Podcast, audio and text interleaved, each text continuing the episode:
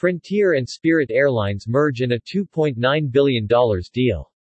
The announced merger would create the fifth largest U.S. carrier by revenue passenger miles. Low-cost carrier Frontier Airlines announced plans on Monday to purchase Spirit Airlines for $2.9 billion in cash and stock.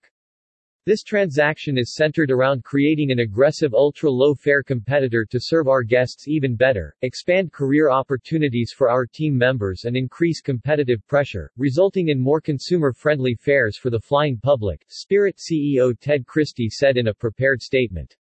The announced merger would create the fifth largest U.S. carrier by revenue passenger miles. The companies said Monday that the transaction will provide more low-cost fares for more travelers to destinations in the U.S., Latin America and the Caribbean.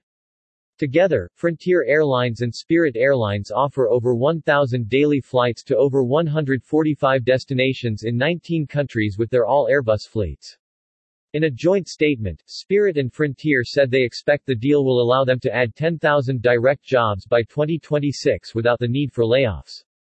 Frontier Group Holdings Inc. and Spirit Airlines Inc. also anticipate $1 billion in annual consumer savings and are looking to expand their services with more than 350 aircraft on order.